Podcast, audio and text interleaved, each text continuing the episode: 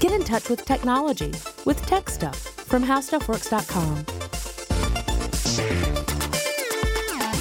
Hey there, and welcome to Tech Stuff. I am your host, Jonathan Strickland. I'm an executive producer with How Stuff Works and iHeartRadio, and I love all things tech. And it is time, my friends, for a classic episode. When we look back into the archives of Tech Stuff in the more than 1,000 episodes that we have recorded, and we pick out the gems, polish them up, and serve them up to you because I bet most of you weren't listening way back in 2012. That's when this episode originally aired, March 12th, 2012. It is called Tech Stuff Sets Its VCR. It's time to talk about video cassette recorders. So Chris Pollette and I sit down, chat about it. Hope you enjoy. Today we're going to talk about the video cassette recorder. Why, Chris, why would we ever talk about the video cassette recorder, a, a technology that is almost forgotten about today? Yeah, that's the problem. Yeah. Uh, yeah, a, a, while back, uh, my father's uh, VCR, he, he had it uh, uh, plugged in, and during a summer uh, thunderstorm, or as we call it in the South, a weekday. Yes. Um, a, a power surge atomized the transformer inside the VCR. Yeah, sadly, this did not give the VCR superpowers, where it then went on to fight villains in you know various locations around the world. So cool. That's what happens in the comics, I right? Know, I know. Yeah. Lightning atomization superpowers. Yes. Real, real life lightning atomization computers and or people don't work very well anymore. yeah. So so basically the uh, the uh, power uh, the thingy that makes the power work in the VCR is now gone. Yes. And I said, you know what? It would be cheaper to get a new VCR than it would be to fix this one. That is, is, very likely true. Which is yeah, which is often true with electronics. So I, I recycled it. And uh, my my father has a, a lot of. Uh, old videotapes that he wants to be able to watch. So I thought, oh, I'm going to go get him a VCR. Uh, I'll just go down to the department store and pick one up. As it turns out, no, I won't because you can't find them anymore on most store shelves. Right. Um, even yeah, even electronic stores. Yeah, they they if you find one, you're you're not going to have your choice. your choice is one. Yeah, I mean, real well, one or two maybe, but but it's not like it was where, uh, like, say you go look for a uh, a smartphone, mm-hmm. you have a display of smartphones to choose from. You have mm-hmm. different carriers to choose from. Uh, even even looking for something like a Blu-ray player or or even a DVD player, there's there are a handful of them to choose from, if not a, a you know a pretty good sized display. Sure, but uh, where that used to be the case with VCRs, uh, it is not so much the case. And I was thinking, hey, you know, I'm they're so uh, they're so disposable. I'm sure there's going to be a tiny little VCR that I can I can get. It doesn't have to be hi-fi, you know. No, no, they're gone. And I, I was started thinking, who when did they stop making these things? Because I, I, just figured that everybody, there are enough videotapes out there that somebody would still make one. Yeah. I mean, hey, they do it with turntables and people don't, uh, people are starting to collect vinyl again, but, you know, it, it almost disappeared for a long time there. Oh, yeah. After the, yeah. Uh, uh, the CD became popular. So I started thinking, you know, we should look at the VCR and, and see if we can uncover what happened to it. Um, but I think first we sort of need to get it back into the technology. And, uh, it's something that, again, uh, is something that uh, I thought it it, uh, it went back to a certain point, maybe in the early '80s, uh, mid '70s, but it really goes back uh, decades before into the 1950s, really. Yeah. Now, to really set the scene, back at this time, the way that that you would capture images was using film. Oh yeah, and we've talked about film quite a bit in this podcast, even recently, uh, where we talked about you know Kodak. using yeah to use using a chemical reaction where exposing a a uh, a film that's coated in chemicals to light activates those chemicals. You then process that film with other chemicals mm-hmm. to make a negative image, not one that is you know bad or ugly, but is negative in this anyway. You've heard those podcasts. So You're so negative. Right. So e- even capturing film, motion picture film was done through this way. And the way you would mm-hmm. capture sound is you would use through various means uh, a magnetic tape. Mm-hmm. And in the way motion picture film was working was that you would have mag- a, a, strip of magnetic tape that ran down the side of the film that was uh, uh, arranged in such a way so that the sound you were hearing and the images you were seeing were synchronized. Right. Uh, so someone came up came up with the idea and said, "Hey, wait a minute, we, we're putting sound on magnetic tape. Yes. What if we put pictures on magnetic tape too?" Mm-hmm. And that became the quest to create the the what would become the VCR. But really, at first, it was just getting video onto magnetic tape, and there there were a lot of challenges associated with that. Yeah. Mhm. One of the big ones being that that video information, uh, it, the the image information, took up a lot more space than audio information did. So you had to find a new way to encode that information and put it onto tape, so it wasn't going to take up too much space. Otherwise, what you would have is a mile long tape that would be maybe oh, a couple of minutes worth of video because it had it required so much space to record all that information. Well, people shouldn't be too terribly unfamiliar with this this problem. I mean, uh, we deal with that every day in the internet.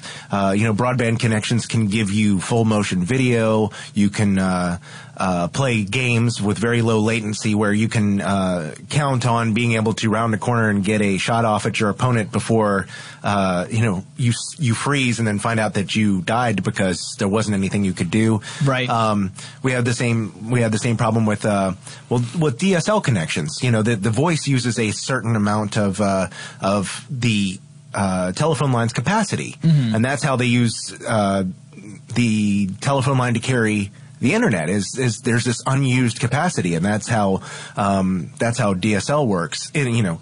And kind of simplified, Sure, sure. Um, you know, but uh, anybody who's looked at a an audio cassette and a video cassette knows can, can see exactly what you're talking about, Jonathan, because uh, an audio cassette is uh, uses a much narrower piece of tape, Yes. um, than a video cassette can. Uh, but there are other challenges too. I mean. It sort of depends on how much video you want to capture. Um, a, a video cassette uh, can be recorded in a number of different um, quality levels. Yes. And um, to fit, when, once you've standardized on a cassette size, uh, and then you start adding time to it. Oh, well, this one can do eight hours instead of six hours if you record it at the correct quality. Then you start having to talk about the tape's thickness.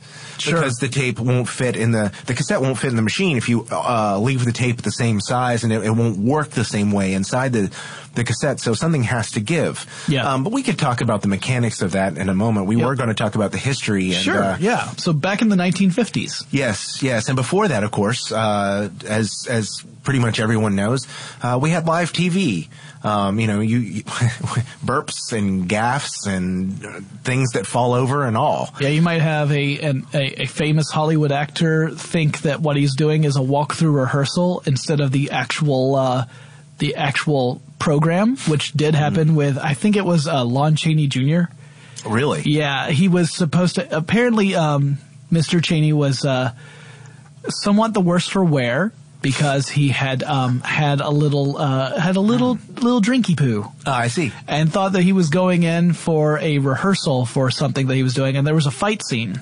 And uh, in the fight scene, he's supposed to pick up a chair, and it's a breakaway chair, Right. and slam it across the back of someone and knock them unconscious. He, thinking it was a rehearsal, not realizing it was going out live, picked up the chair, went through the motion as if he was going to swing the chair, then very gingerly set the chair back down where it was supposed to be. And I, I actually have this on DVD somewhere, so I'll have to see if I can dig that up. But anyway, yeah, it was live TV. It wasn't. It wasn't something that people could mess with and edit things out. And uh, you know, it went out warts and all. Well, a couple guys uh, working for Ampex, which is uh, again a familiar name for people who've worked with professional recording equipment, um, named Charles Ginsburg and Ray Dolby, uh, worked on the first commercial reel-to-reel videotape. Uh, recorder, and that would be. Uh, it looks very similar to a, reel-to-reel audio recorder. This was around 1956, and uh, it completely revolutionized the TV industry because at this point you could record a TV broadcast to be played at a later time. So uh, if you had something like um, Mr. Uh, Mr. Chaney's gaff uh, happen, and you know. You could go back and do it again if you needed to. Yeah. Um, but uh, before that, everything was live, and this this really changed things uh, for the industry. Of course, these machines were were not inexpensive. Uh, they were not tiny. as they later became. Um, and uh, so it was really sort of the uh, exclusive world of uh, you know professional TV people. Yeah. Who were using the, this kind of equipment? And that would that would remain the case for decades. Oh yeah, yeah. I mean, in uh, it, it, was 1969 when Sony came up with the first inexpensive uh, VCR. Um, inexpensive again, meaning industry, yeah, not consumer. Yeah, in 1971, Sony had the U-matic system. Oh, right, right. U M A T I C, and that was almost exclusively restricted to commercial use. Yeah, They used a wider tape and uh, had had the advantage of being very high quality. Yeah, um, but it was it was much larger than uh, than what we use today. Mm-hmm. Uh, you know, those of us who still have working videotape players. Um, but it was it was really the mid '70s when the equipment became inexpensive enough. Yeah, yeah. I actually have something kind of oh, fun fun to say before we get to mid '70s. Yeah, in 1972. 1972. This is the first time we have a consumer video cassette recorder. Now, this is not a VHS or Beta machine. Right, right. It's it's yeah. using the same basic technology but different format. Mm-hmm. So the very first consumer VCR from my research was a Philips model 1500, mm-hmm. which came out in the United Kingdom of mm-hmm. all places in 1972. Well, Philips is a British company. Our pals in the United Kingdom. Yes. Do you get that pal? Ah, nice. Thank you. Uh, There's nothing you can do with NTSC. No, no. We'll talk about that in a minute. But um, yeah, they they managed to get their hands on one in 1972, and it cost the princely sum of 649 pounds in 1972. And I know Ouch. what you're thinking, Chris. You're thinking, gosh, Jonathan, how much would that be in today's dollars? So you would have to convert pounds into dollars and then use an inflation calculator. Who has time to do that? Well, sir, I tell you, I had time to do that this morning. Anyone with Wolfram Alpha, which will do it for you automatically? Yeah, I, I didn't use Wolfram Alpha. so the answer Wolfram Alpha gives may be different from the one I have, but based upon the historical currency conversion website, mm-hmm. 649 pounds in 1972 would be equivalent to $9,087 today. So just shy of 10 grand, the very first consumer video cassette recorder.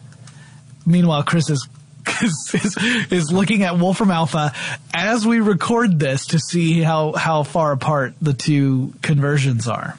Do you have an answer from Wolfram Alpha? You said 682? 649. 649. Why did I get this? Okay. 649. This All is right. good radio right here. Oh, I know it is. Uh, well, that's the thing is it, it, it shows you how expensive this device was at the time. Yeah. I mean, it's not something that everybody had in their. Uh, no, ten grand to drop on a VCR. Yeah. Um, Do you have an answer? N- no, because I did it wrong. So oh, all right. We'll just have to ignore it. I'm okay. sure some listener will be very helpfully let us know. Yeah. Anyhow, so um, so yeah, it wasn't until uh, the mid '70s when VHS made its debut. Yeah, actually, uh, in well, in Japan it came out in '76, yeah. but in the United States we had to wait till '77 before it came over here. And mm-hmm. before that, Sony had come out with a competing standard, the beta standard. Yes. Uh, so uh, beta had been on the market for a year before VHS managed to, to come to store shelves, uh, and so there were there was the videotape wars, which I think yeah. we've actually talked about in a previous episode. We have, and and of course, uh, beta is short, as someone else will point out, is short for Betamax. Yes. Um, and uh, but you really did compete for for quite a while. Um, of course, uh, Betamax is still used, or or was used for a long time in. Um, TV work, yeah. even after it failed as a standard that you would see on the uh, uh, store shelves at your local video rental place. Right. The biggest uh, differentiator between the two, at least early on, Other was that tape size. Was that well? It, it, Beta had a slightly better resolution, yeah. than VHS, yeah, but only slightly. I mean, it, the difference wasn't as dramatic as say VHS to DVD, mm-hmm. but it was there. It did have a higher quality image, and also uh, it could only record up to two hours. Mm-hmm. And VHS, the big thing about that was it could record up to four hours. So and that that really helped push VHS over Beta, even though uh, since Beta had been on the the market for a year, they had managed to bring their prices down. So when VHS first uh, launched, it was actually more expensive. Right, right. Well, um, here again, the uh, the average consumer is is going to look at it and go, well, I can I can buy blank video cassettes for a VHS machine and Yeah. record more video on it. Uh, to allow me to uh, record more myself, and therefore this is a better value for me, even though Sure. the marginal uh, difference in quality might make me think about a Betamax machine. And the VHS standard was introduced by JVC. Yes. And uh, that's also going to be important in a little bit. But JVC, uh, the first model they introduced in the United States was the HR-3300, which cost $1,000 in 1977, which in today's d- money, $3,555. Wow. Yeah, it's a, it's a healthy chunk of change to drop on a VCR. Yep, and it's it's amazing too because uh, a lot of these machines were top loaders. I remember that. Yeah, and yeah. uh, you'd, you'd uh, pop the door open, slide the cassette in, and then push the top uh, of the door down Yeah. back into the, the video player. I had one of those. Mm-hmm, Yeah, and this was, um, you know, it, it's interesting to think of that because I think the last time I actually went shopping for a VCR, I was just looking for uh, for one to. So, Because I've got tapes, I wanted to be able to play them. This was years ago, but I remember running across models that were like thirty or forty dollars. So to think of it as being almost well thirty five hundred bucks in today's money back then, uh, that's kind of kind of mind blowing right there. And of course, uh, you might say, okay, so what happened between 1956 and 1976? Uh, well, one of the there were, there were several things that happened. Of course, the like all technology, it, seems like uh, people find out better ways to achieve the same effect. So, you know, gradually these machines are getting smaller, they're getting lighter, uh, the is going up, they're getting more affordable as, as people can mass produce them in greater quantities. But there was also something else uh, that, that is common with this kind of technology, and there were people that just didn't want VCRs on, on people's home entertainment shelves. Are you talking about organizations like the Motion Picture Association of America? Yes. Yeah. I so, am. so you've got these organizations that were legitimately concerned Yes. that home access to this kind of technology would mean a, a hit. It would take the, the organization organization would take a hit. The whole movie industry would take a hit. Sure. As people would refrain from going out to the movies and instead watch things from their homes. Mm-hmm. Same sort of concern was from the television industry. If you didn't require people to be at a certain place at a certain time, then how can you guarantee that your advertisers are spending the right amount of money for advertisements during that slot on TV? Yep, yep. Oh, oh, oh, oh. But what? But what? But what happens?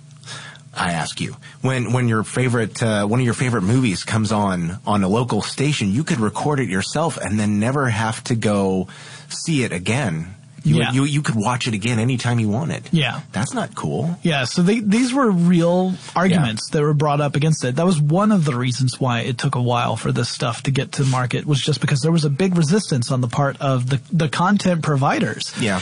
So, It uh, seems like that happens every time. There's, yeah.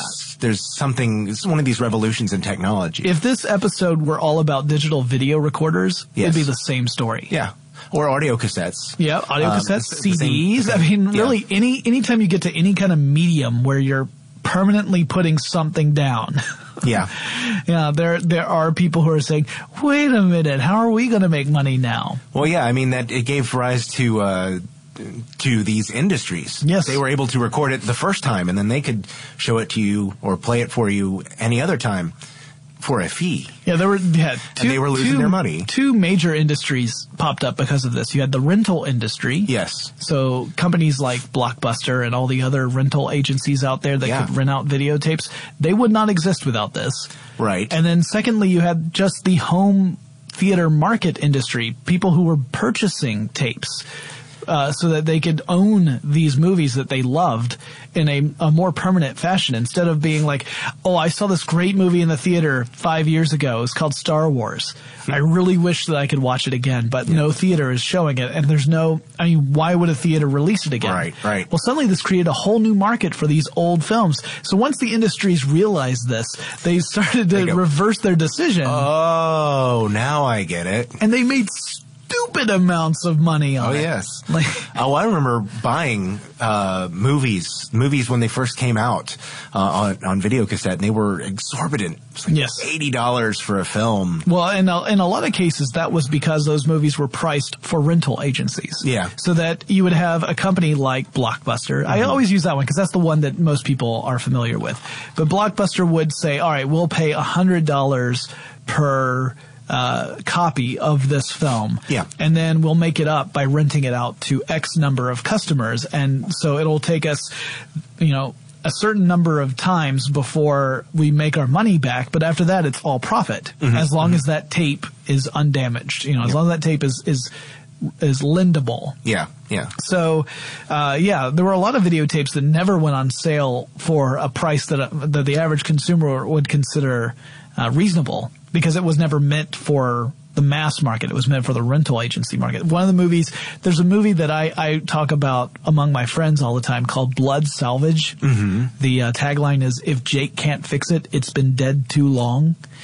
It was a gothic southern Wow. horror movie about a uh, a, a guy who runs a, a, a wrecking facility. He um, he, he has a drives an old tow truck and he um, salvages parts from from vehicles and people.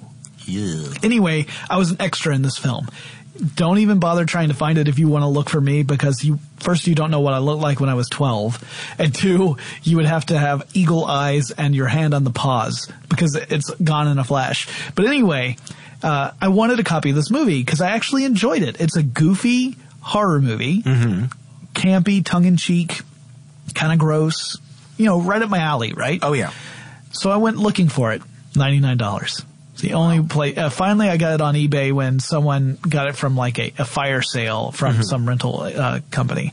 But yeah, that's why those those tapes were that expensive. So by 1981, all right. So the VHS has been on the market for just four years or so. In 1981, VHS made up 75 percent of all video cassette sales. By then, Beta had dropped down to 25 percent Right.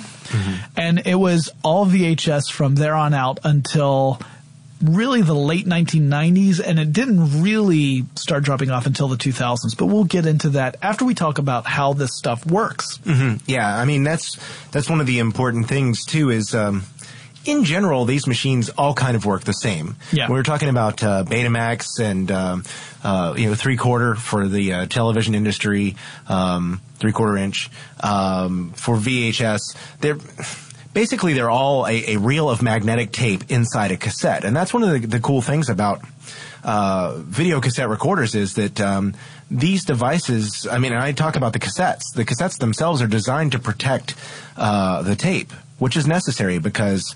Uh, uh, certain young people I know would gladly reach in and, and grab the tape and pull it right out of the cassette if it was possible to do so easily. Um, it is if you know what you're doing, but it, it's got protections on it to keep it from getting stuff spilled on it Getting or getting unspooled. hooked on something by accident. Um, so it was very wise of the people who made these cassettes to uh, build in some protections. It's got a little door, and if you hit uh, uh, a, a cassette, if you hit the little button, spring-loaded button, uh, you can pull the door open and actually look at the tape. yeah um now But it's got you know two reels. The tape the tape starts on one side, moves to the other side. But it, it's the cassette also has some features to to prevent that from being done casually. yeah there's some spring loaded uh, uh, brakes on there that have to be engaged in order for them to release the tape and uh, the vcr actually has a little pin or it's a pair of pins really Yeah. that that insert into the bottom of the tape that releases that spring loaded brake Yep. Uh, otherwise, it's much more difficult. If you've ever tried to manually wind a VHS tape, you realize you know this isn't moving very easily at all. It doesn't work like an audio cassette where you could take a pencil and Yeah, and rewind it that Rewind way. it back like way. especially if the if the tape had come out a little bit. And Oh, yeah. trying- yeah.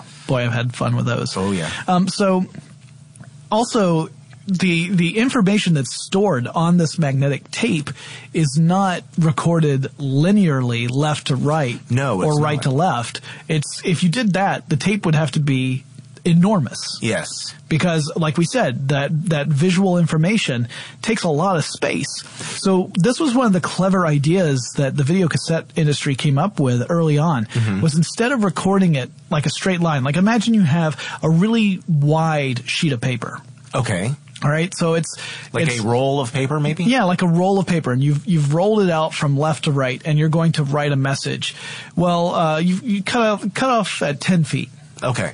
All right, so at 10 feet, you're writing in, and you can only write one line Mm-hmm. from left to right. You can't, you can't go back down underneath after you get to the end. Yeah. There's a limited amount of information you can write on there. But let's say that instead of writing it directly left to right, you tilt the paper.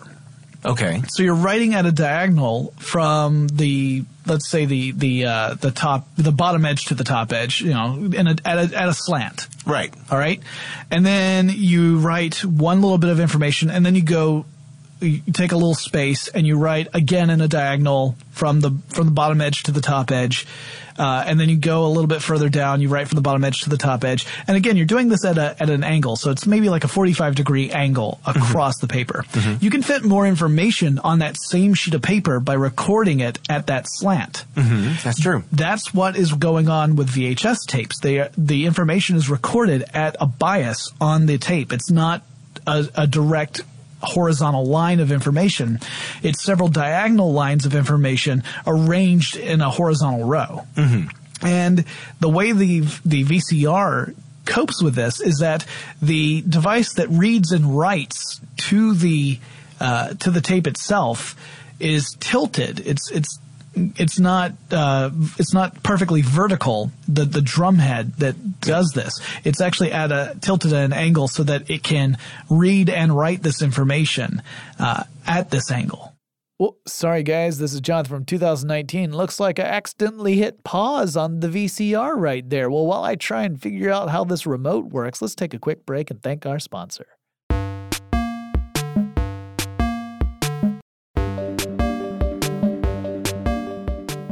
So I guess we need to kind of dive into what a VCR looks like if you were to open one up. Okay. All right. Um, well, of course, uh, we were just talking about the the information recorded on the tape and the drum. Uh, when you pop a, a video cassette inside a VCR, Yeah. um, what it's going to do is it's going to engage all the pins and things to get the the tape ready to play. Yeah. And it actually pulls the tape outside the case of the cassette. Yes, yes. the, the little protective door lifts up. The brakes are released, and a couple of uh, of of guides which are inserted behind the tape inside the the cassette itself. When you mm-hmm. push it down, it's part of the VCR. Yep. These two guides pop up inside the tape, the cassette itself, mm-hmm. behind the tape. The door re- releases up, and the guides pull the, the the tape like a ribbon up to the the innards of the VCR itself. Yep. So if you've ever popped a tape in and you hear that that mechanical whir as it uh, as the tape gets ready to play, that's Yeah. what it is. It's the the uh, uh, the mechanics inside engaging that tape, and then there's that uh, that big drum that you said uh, was at an angle. Yeah, the rotating head drum. this is this is the all the visual information stuff is all based off of this drum. The ones I've seen are silver in color, and Yes. it's it's large. You can you it's probably the easily most identifiable part of the inside of the VCR. I would yeah, say. Yeah, and this is the piece that uh, that rotates and will drive the helps drive the the uh, progression of the tape from one reel to the other reel. There are other rollers that are in there too that will also help move the tape along. It's not just the rotating head drum that that propels the tape through. Right. Uh, there's a pinch roller that also does this through uh, through. Um, uh, it, there's a a stationary roller called a capstan Yes. and a pinch roller that's on the opposite side of the capstan, the tape moves between the 2 and the the pressure that the two create against each other, that's what allows it to pinch and pull that tape through. So you've got the rotating head drum and the pinch roller that are help propelling this tape through the system. You also have a couple of different, um, well, they're called heads Yes. inside the device that are that have specific purposes. Yeah, now the ro- rotating head drum is there to, to read the video information. Yes. Uh, but there is an audio head as well, um, which is located over off to the side. It's not right next to it um, generally. But uh, what it does is it reads the audio track Yeah. on there. And, uh, you know, a VCR uh, is designed to record um, videotapes. And if you've Yes. ever had a, a videotape, uh, let's say you, you recorded um, a show that you wanted to watch for a while before I had a DVR. I used to record shows that I wasn't going to be available to watch, and I would, uh, you know, I had a couple tapes that I used over and over again. Well, there's an erase head inside a VCR that will erase the information on the tape so that you can re-record it with additional tape. Yeah, without um, there being interference or otherwise you would just have stuff overlaid on top of each other over and over and over again and it would yep. be unviewable. Yep. Unless you were, you know, David Lynch or something. now, there, uh, just like with an audio cassette, uh, there is a tab, a little plastic tab on a v, uh, VCR cassette that tells the VCR whether it's allowed to engage the erase head or not. Yes. Um, if you went out to buy a copy of your your uh, a movie that you liked from the shelves, uh, that tape that tab would be gone. Um, and you know if you tried to hit record you could not accidentally record over it. Now uh, as most of us with a long history of these things know uh, you could put a piece of tape over it. Yeah. and it would allow you to do this but you would have to actually do something yourself to allow the uh, the tape to be replaced. So that way you would it, let's so say let's say that you got that that uh, sweating to the oldies 8 and you're like this is not nearly as good as my sweating to the oldies 7 you know what? I'm not going to have this debate with you again. All right. Well anyway you might think I want to be able to record over over this and then you would use a piece of tape to do that. Cause otherwise, like you were saying, it would prevent you from doing that accidentally. Cause there's nothing seven. like the panic you experience when you put a tape in and then you realize that you accidentally just hit play and record and not just play. Yes. And you want it, and it's a tape that you did not want to erase. There's a, there's a special level of panic. I, I, yes. I'm not sure that I have a word for it, but I have definitely felt that. You know, I've more than once. Yes. yes. Um, it also has a VCR also has the ability to uh, read additional information about the tape. Uh, if you will, it's metadata. Yes. It's on the tape itself um, that tells the, the, VCR some important things like. Um, uh, when we were talking about it just a few minutes ago, uh, there there are three typically three modes that a, a uh, VHS tape can be played in: uh, SP, LP, and EP. Yeah. Um, basically, uh, there. We won't get into. I won't get into that just yet. Let's. Okay. Let's. But um, you can. It tells this information is along the tape um, that tells the uh, the VCR what speed to play the video back at. Yeah, this is along the control track. Mm-hmm, mm-hmm. And it also, um, you know, the, it also has a sensor, the VCR does, mm-hmm. um, that tells, it has some clear leader tape um, that they put before and after the the brown colored magnetic tape that tells it basically, hey, there, uh, you're either at the beginning or at the end of the the tape. Go ahead and prepare to shut down. Yeah, this is actually or start the movie. A very simple sensor. Yes, because all it is is trying to detect light. Yeah. So if the regular tape is passing through, it's dark enough so that the light does not hit the sensor, mm-hmm. and the sensor says, "Yep, still good." But then once it gets to the clear tape at the end, it says, "Whoa, got to the end of the tape." It actually does not say anything, by the way. Is there a light? No. Is there a light? No. Is there a light? No. Is there a light? No. I keep hearing voices coming out of my VCR. yeah, that's a totally different problem and not covered under our podcast. Yeah, but uh, yeah, for the for the most part, um, opening up a VCR, uh, is, there's not a lot of. Uh, a glamour to it. There are, are rollers and some pins. And the, pins basically being there to hold the cassette in place and guide the tape. Yes. Um, so that it doesn't just, you know, start snarling on things and then then you've got a, a mess on your hands. Yep. The rotating drum, head drum is probably the most interesting feature. I mean, first of all, it's it's one of the largest parts of the. Yeah. And if you if you were to it's look at one right and not yeah, and if you were to look at one and not know what it was, you might think my VCR's broken. This thing is sideways. It's tilted. it's supposed to be like that. Yeah. Because, like I said, it's it's because of the uh, the direction of the information being stored on that tape. Uh, the that whole rotating head thing uh, is called helical scanning. Mm, helical. Yeah, because of the way that it the information is encoded along the uh, the tape. It's almost like a helix. Mm-hmm, mm-hmm. Now, um, we were talking a moment ago about the the speeds. The uh, in SP mode, that's the highest quality mode that a, a VHS tape can uh, can use, and it uses uh, it goes by at about 1.31 linear inches or 33.35 millimeters per second. Um, LP is the medium. It allows you. Oh, that that's a that's generally about two hours. Uh, yeah. LP runs about four hours, um, and in order to do that, it, it runs the tape about uh, 0.66 um, inches per second, and uh, or linear inches per second, and uh, that's 16.7 millimeters per second.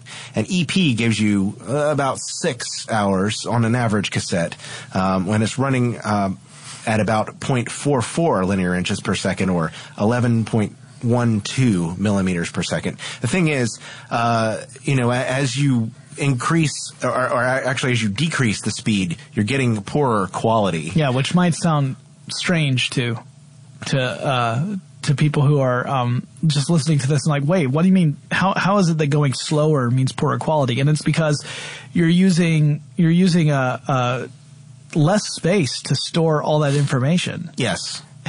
That's the thing is that you know if you're if you're going faster, then you're using up all that tape to store a, a, you know, a smaller amount of information than you would be if you're going slower. It's mm-hmm. it's almost counterintuitive when you first think about it, but then when you actually sit there and say, "Oh, wait, if if I have a piece of paper that's going past me at a certain speed and I'm I'm I'm able to write really really fast." Mm-hmm. Uh, you know, it's I'm not gonna be, get as much um, I'm not gonna get as much quality crammed in there. it's just weird, man. I sit there and I try and think about it, and then my brain breaks. Yeah.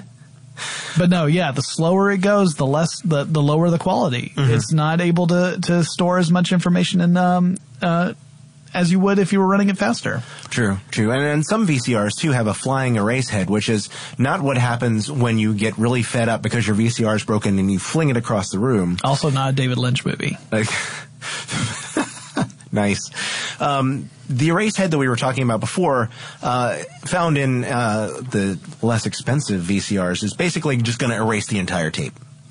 Um, but a flying erase head is is uh, you can find it on the rotating drum itself, and it actually can uh, take individual bands and erase them, and uh, that allows you to be more precise when you erase material from the VCR uh, tape. Um, also, uh, if you're going to use the two faster speeds, uh, you're going to need a four head VCR. Um, again, this is not some sort of mutant. The SP tape only needs two heads, but a, a four head VCR can run the other speeds. Basically, the other heads, uh, play heads need to be there so that they can run the other the speeds. Um, so it's just one of those technological things that needs to take place in order to uh, to do that. But if you'd ever wondered what that meant when you saw it on uh, on the cards, because you aren't going to see it now at your local department store, I can tell you.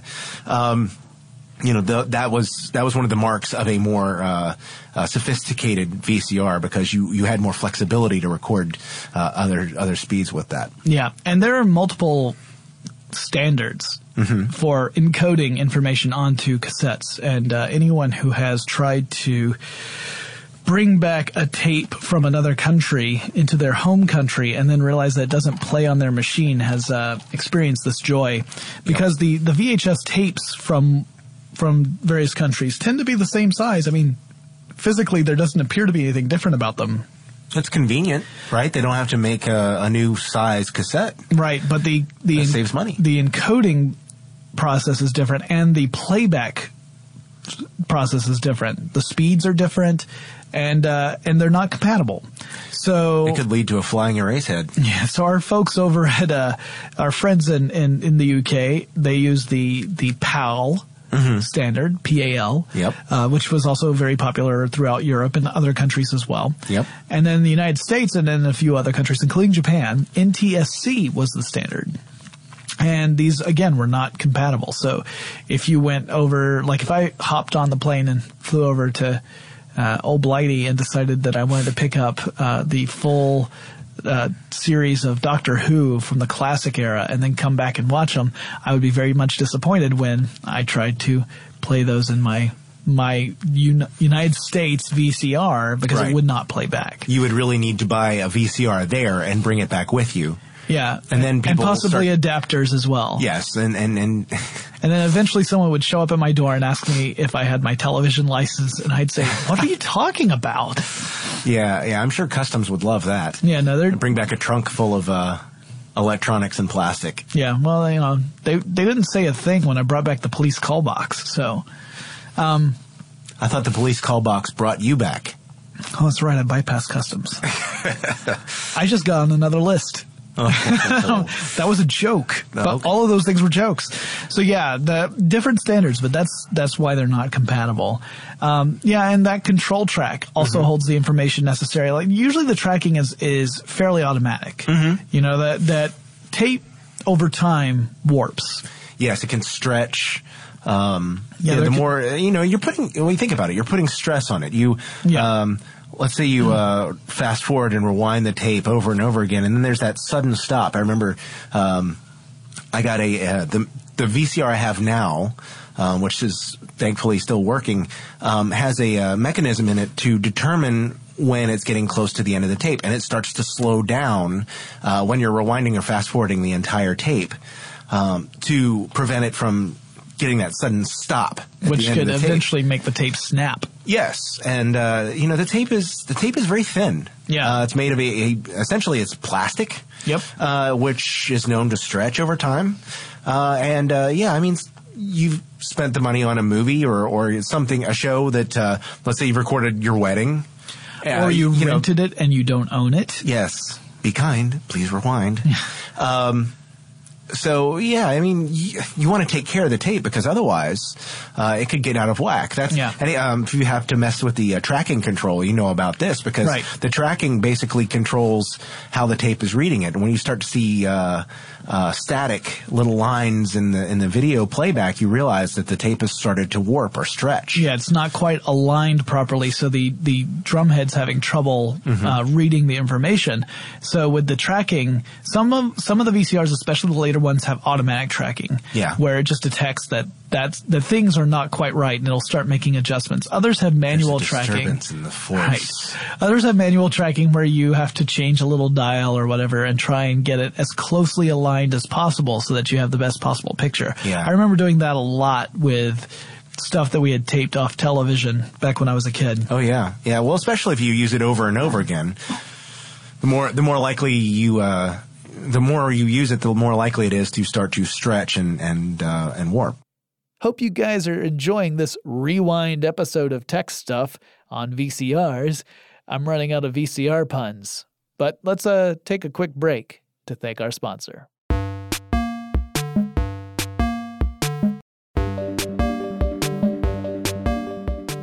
So Well, let's talk a little bit about what has happened to the VCR and VHS. DVDs. Yeah, that was the big one. Okay. Yeah, so DVDs when they premiered, uh, well, first it wasn't a huge blow to VHS at all. Well, for the same reasons we were talking about earlier in the podcast, they were the machines were expensive. Yes. DVDs were expensive. and there weren't nearly as many. I mean, you know, you could find you the the odds of finding a popular movie in those days on VHS were pretty high. Yeah. But finding that same film on DVD could be really a challenge because there just wasn't as much content available in that form factor at that point. yeah. That so didn't stop DVD players from selling very quickly. However. no, no, they they had a pretty a relatively fast ramp up. I mean, it it I do remember that it was a couple of years before I got a DVD player because they were they were you know luxury items Yeah. uh, for a long time. But you did start to notice things like if you went to one of those rental stores like Blockbuster, you started noticing that the VHS uh, section was getting smaller Yeah. and the DVD section was getting larger. Same thing in retail stores. You would go to a retail store that would sell movies, and you notice that the VHS would get smaller and smaller, but DVDs started to really take over. Uh, Well, I mean, DVDs have some advantages. You know, there is no warping or stretching. I mean, there's there's the possibility that you could scratch them. Um, but even even depending on how they scratch, they may not um, uh, they may not be damaged enough to affect the playback significantly. Plus, you have a lot more control of over uh, where you can uh, start and end. Uh, the can resolution was far better than VHS. Yep, you can you can watch them in computers and uh, even include uh, extras that allow you to interact with them. Uh, you know, games and other uh, things that you could do- tracks. yeah, and, and things like that that you couldn't do with a with a uh, videotape. Yeah, if I ever wanted to uh, to watch a movie, like let's say Indiana Jones and uh, Raiders of the Lost Ark, if I ever Okay. wanted to watch Raiders of the Lost Ark and and have a commentary track while I was watching it on VHS, I had to kidnap Steven Spielberg and and uh, tie him up and have him sit next to me as I watched it, and that only works once, folks. Yeah, thanks to the restraining order, he won't be doing that again. Yeah, they they recognize you even if you dramatically change your look. It's amazing. Steven Spielberg has this ability. I, he does not forget a face. Yeah. So, uh, DVDs really became popular quickly enough that it started to put a, a it started to clue the movie studios in. And of course, at this point, uh, they were a little less likely to be upset about the DVDs, which were, uh, you know, when you buy a DVD uh, from the store, you can't record over it like you could with a VHS tape. Yeah. Uh, you know, all it takes is a little piece of tape, ladies and gentlemen. For for a long time, uh, the the ability to record to DVD at all was uh, even greater luxury than a DVD player. Yeah, yeah. So they, you know, the movie studios. Uh, I don't remember them making as big a fuss about DVD as they did for some of the other stuff, and so No. uh, they uh, people adopted it fairly quickly. It still took a while though before Yeah. uh, uh, VHS started really tapering off in popularity. In 2003, that was when DVD rentals began to finally outpace VHS rentals Mm-hmm. at rental agencies. And in 2005, DVD sales hit 22 billion with a B dollars, Mm-hmm. and VHS was down to 1.5 billion with a B dollars. So the writing was on the wall at that point. But it, the real blow came in 2008. yes, That's when JVC, which if you recall was the company that introduced the VHS format, stopped producing standalone VCRs. yeah, And that was that prompted a lot of people to say that 2008 marked the death of the VCR. yeah. Although I, I think it's as dead as any of these other technologies are. Like, um, Yeah. uh, the vinyl turntable, um, the uh, the laser disc, and some of Yeah. these other the the other formats. They're and the thing is, I mean, you you told me too before the podcast that you have some movies that you have on on VHS cassettes that you can't find on DVD. Yeah, So- Blood Salvage. If Yeah. Jake can't fix it, it's been dead too long. yeah. So that one's not available on DVD. So uh, there you go. Um, there are reasons that that you that people are still going to want to make them available. Of course, uh, libraries and other people who have uh, large who spent money on these Yeah. have to find a way to uh, either convert them or maintain the equipment long enough to keep it out there. So uh, I, I think it's. Um, it's sort of turned into a zombie technology at this point, but I just hadn't realized how far it had gone until a few days ago when I went And then tried to find one? Uh, yeah, I was thinking I'll probably be able to get one for twenty dollars or so. Well, heck, CNET No. reported that the last major supplier of VHS tapes in the United States shipped its final truckload in December 20, 2008. wow. Well, see that, that So- shows you how long it's been since I've tried to find a movie on VHS. Yeah, and well, and, and a couple of films have come out on VHS, but it's been more like a, a gimmick. Yeah. like especially films that are uh, kind of an homage to to certain genres that were really that came to prominence in the 1980s. Yeah. which you know that's sort of the same thing we we saw with bands and vinyl for a while. Yeah. was that vinyl was kind of a gimmick, like saying, "Hey, look, we're this cool independent group, and we're supporting this." Uh, what some would call obsolete form factor, uh, but you know, although vinyl managed to to have a, a, a second gasp, I'm not sure that VHS will. And the big reason behind that, DVDs definitely were a blow to VCRs. Yes. digital video recorders was like that was the death blow. The DVR was a death blow to the VCR. Oh yes, yes. Because now you had DVDs where you could get a better quality picture and experience from the content providers, and you had DVRs, which that's what took care of the time shifting element of VCRs. yes, definitely. Because I, I actually had. Um, VHS or VCR Plus, which was this technology that people uh, came out with that uh, would allow you to, if you knew a code and your VCR was equipped with it, you could enter that code in your VCR and it would pick the right channel and the right date. Of course, um, my VCR didn't have the ability to change channels like my DVR does um, because it's built in. So it can change that. It knows what channel to change it to. It knows when, and I can subscribe to an entire series. Yeah. So I could say, uh, I want you to record this show, which comes on Tuesdays at eight, and uh, the network makes a decision. No, we're going to move that to Thursdays at nine thirty. Well, the DVR can handle that. Yeah, because again, can- there's metadata there that the DVR can follow. Yeah, I, I can say, I want to record new episodes only. Don't record reruns. And it goes, Okay, this one's a rerun. I'm skipping it. Yeah, whereas your VCR would Nope. just be like, nope, I'm going to record at this channel at this time because that's what he told me to. Yeah, and it's it's so much more. The DVR is so much more uh, flexible. Yeah, much more versatile. uh, that than a VHS uh, recorder is, and it's just Yeah. You know, Once- between the two of those, Once the move to digital happened, VHS really had no hope. And then on top of that, if that weren't enough, even the DVR at this point, I think, is starting to have a bit of a slowdown. You know, people aren't buying DVRs as as frequently as they were before, and part of that is because the time shifting has gone even more dramatic with services like Netflix Instant or Hulu Plus or Hulu, just Hulu in general, or the Amazon Video, Right. where people now have access to huge libraries of content that uh, don't require a DVR necessarily. A lot of them have access to it through stuff they already own, Yeah. like video game consoles or just on on a computer. So. We've even seen the DVR have a meteoric rise, and then I think I wouldn't say that it's gone or anything, but it's de- I think it's in decline. I think companies like TiVo are finding it harder to make products that consumers are finding really compelling that they feel they have to go out and get because the the the internet delivery method has taken off pretty dramatically over the last two years. yeah, I, I I don't think they'll they'll die out No. like some of the other technologies simply because of uh, well, actually live TV. Yeah. um, things like award shows and sports and things like that that uh, um, you you won't be able to get later on from Right. one of the streaming shows. You, you want to watch, uh, um, let's say the uh, the Oscars. Sure. You wouldn't be able to. You're not going to say watch the Oscars from last week on Netflix. Yeah, those of us on the East Coast are sick of the Oscars coming on so late at night for us. Yeah. It's, Or- it's the afternoon for everyone in California, but for us, we're like, can you move it along? I have work tomorrow. But uh, but you're right. Like the standalone stuff, uh, it's it's it's not a thing anymore. It's something Yeah. you sort of expect.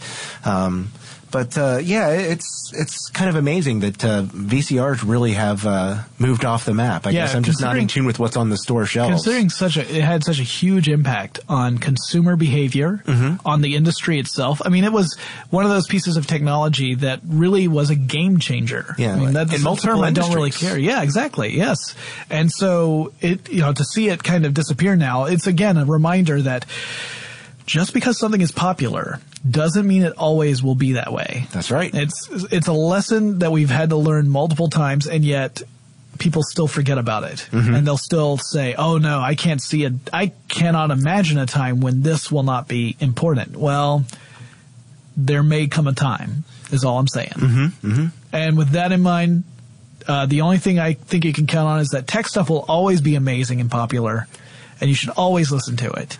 Depending on what format it's in.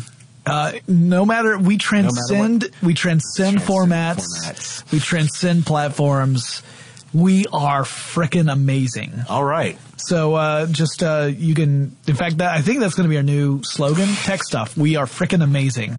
You know, I am pretty sure that the VCR is largely thought of as an obsolete piece of technology now. They haven't been produced in a few years, uh, but without it, we wouldn't have the wonderful series Half in the Bag from Red Letter Media, where they are per- consistently and perpetually not repairing an old man's VCR.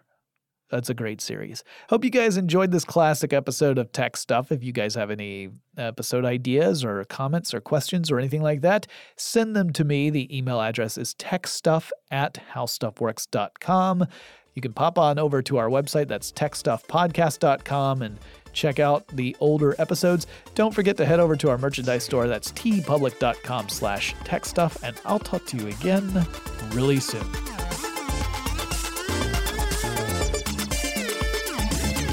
For more on this and thousands of other topics, visit howstuffworks.com.